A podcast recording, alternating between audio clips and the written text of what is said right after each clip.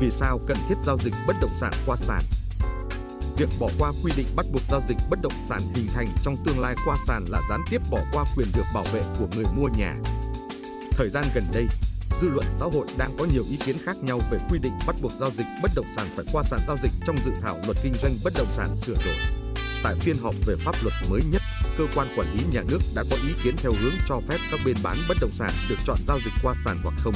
do nghi ngại quy định bắt buộc giao dịch qua sàn sẽ làm tăng chi phí trung gian. Việc giao dịch bất động sản hình thành trong tương lai không thông qua sàn sẽ đẩy người mua nhà vào thế phải tự mình kiểm chứng chất lượng, pháp lý, giá cả của bất động sản mà họ dự định mua, trong khi hầu hết họ không có đủ kiến thức, khả năng và kinh nghiệm để làm việc này. Chỉ có những đơn vị chuyên nghiệp mới có đủ năng lực thẩm định, thẩm tra các sản phẩm bất động sản hình thành trong tương lai. Khi không có sự tham gia của sàn, nhà đầu tư, khách hàng sẽ tiếp tục phải đối mặt với nhiều dự án kiểu như Alibaba. Nguy cơ sẽ có nhiều vụ khiếu nại, khiếu kiện diễn ra. Điều này vô hình chung sẽ tạo ra nhiều sự bất ổn cho thị trường bất động sản. Giao dịch qua sàn không làm tăng chi phí. Thông thường, với các dự án bất động sản, chủ đầu tư thường dự kiến chi phí bán hàng ở mức 8% đến 10% giá bán. Để đảm bảo sự chuyên nghiệp và tính chuyên môn hóa, hiện nay rất nhiều chủ đầu tư đều thực hiện việc bán hàng thông qua các sàn giao dịch uy tín. Điều này mang đến các lợi ích sau. Thứ nhất, chủ đầu tư không cần tốn chi phí để duy trì bộ máy nhân sự bán hàng, trong khi công việc này mang tính thời điểm. Thứ hai, các sàn giao dịch có sàn đội ngũ môi giới bất động sản kinh nghiệm với tập khách hàng đông đảo nên việc tiếp cận khách hàng thường nhanh và rất hiệu quả. Thứ ba, do đặc tính công việc chỉ tập trung vào việc tiếp cận và tư vấn khách hàng nên các sàn giao dịch bất động sản có nhiều công cụ hỗ trợ rất tốt cho việc quảng bá thông tin dự án và tiếp cận, tư vấn khách hàng. Đây là những lý do khiến việc bán hàng thông qua các sàn giao dịch uy tín, chuyên nghiệp đạt hiệu quả cao, giúp các chủ đầu tư rút ngắn đáng kể thời gian tìm kiếm, tư vấn và bán hàng. Đối với lo ngại việc bắt buộc giao dịch bất động sản qua sàn sẽ làm gia tăng chi phí, chúng ta có thể định mức phí trần đủ để thực thi việc giao dịch. Trao quyền nhưng cũng cần đi đôi với trách nhiệm, nghĩa vụ.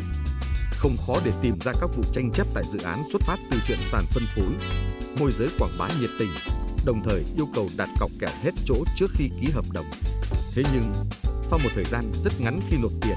kiểm tra lại thông tin của dự án thì khách hàng mới té ngựa. Dự án chưa có giấy phép xây dựng chứ đừng nói đến đủ điều kiện bán hàng hay không. Khi các dự án bị phát hiện có sai phạm hoặc ngay cả khi người dân kiện cáo, các sàn, môi giới bất động sản vẫn là bên vô can, còn trách nhiệm vẫn quy hết về chủ đầu tư. Trong khi hầu hết các giao dịch bất động sản hình thành trong tương lai vẫn đang hàng ngày được thực hiện thông qua sàn giao dịch, cần thiết phải tăng tính ràng buộc trách nhiệm của các sàn môi giới bất động sản khi thực hiện môi giới và nhận khoản chi phí hoa hồng để tránh những hệ lụy không đáng có. Giao dịch thông qua sàn,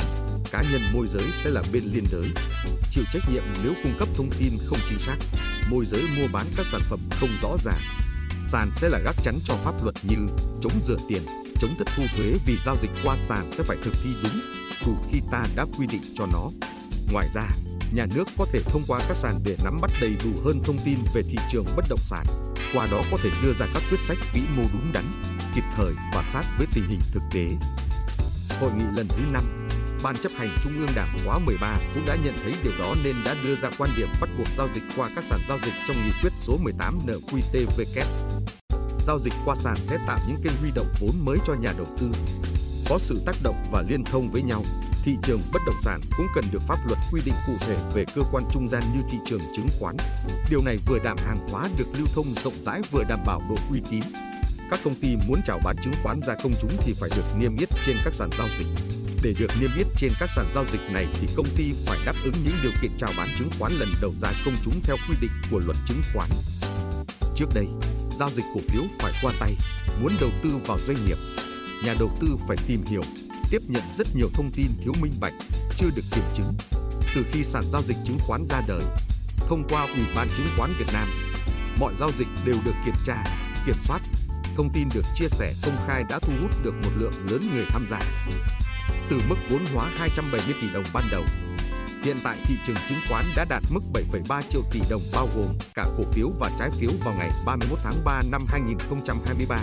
tương đương 82,15% GDP. Tổng số tài khoản chứng khoán của nhà đầu tư trong nước tính đến cuối năm 2022 đã vượt 6,8 triệu tài khoản. Nếu tính mỗi cá nhân sở hữu một tài khoản thì tỷ lệ số tài khoản cá nhân hiện tương đương 6,8% dân số. Trong tương lai gần,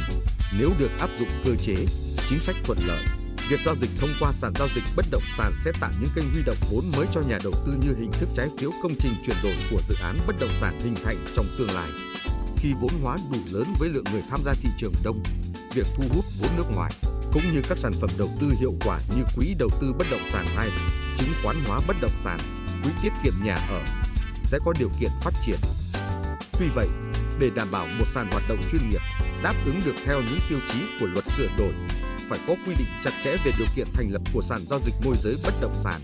Tất cả những người hành nghề tư vấn môi giới cho khách hàng bắt buộc phải có chứng chỉ hành nghề môi giới. Chứng chỉ cần được mã hóa, số hóa dưới hình thức thẻ hành nghề. Người có thẻ sẽ là người giao dịch cuối cùng, xác nhận thông tin cần thiết tư vấn cho khách hàng. Mã thẻ sử dụng khi ký hợp đồng sẽ là căn cứ để đánh giá trách nhiệm liên đới khi giao dịch xảy ra vấn đề và như vậy người hành nghề bắt buộc hoạt động nghiêm túc, có uy tín,